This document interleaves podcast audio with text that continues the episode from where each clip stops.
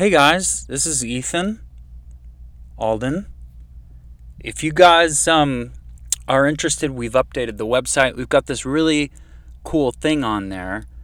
Uh, it's all these pages that kind of like give you the information about the lizard apocalypse because I know there's lots of questions and it's just kind of hard to keep track of our big changing world. So, like, if you guys want to find out more about the Lizard King who took over the world, which is how I got stuck up here in space, that's on the website. You just go to ethanaldenpodcast.com, spelled the com spelled the usual way, and then if you click on lore, then it's all this information about this stuff that's going on in the world because it's really important to be up to date. My cousin added all this as shout out to my cousin, um, not the sea serpent hunting one who you can read about, but this is the other one. Um, but yeah, there's all kinds of cool stuff on there if you want to read about um, High Five 5000, the cooperative informal greeting simulator video game that united humans and lizard people in friendship. Uh, that's on there.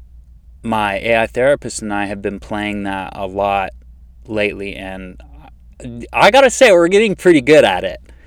Um, and you can read about my therapist there too, Professor Pizza Party. Uh, you can also read about Lizard Sundance.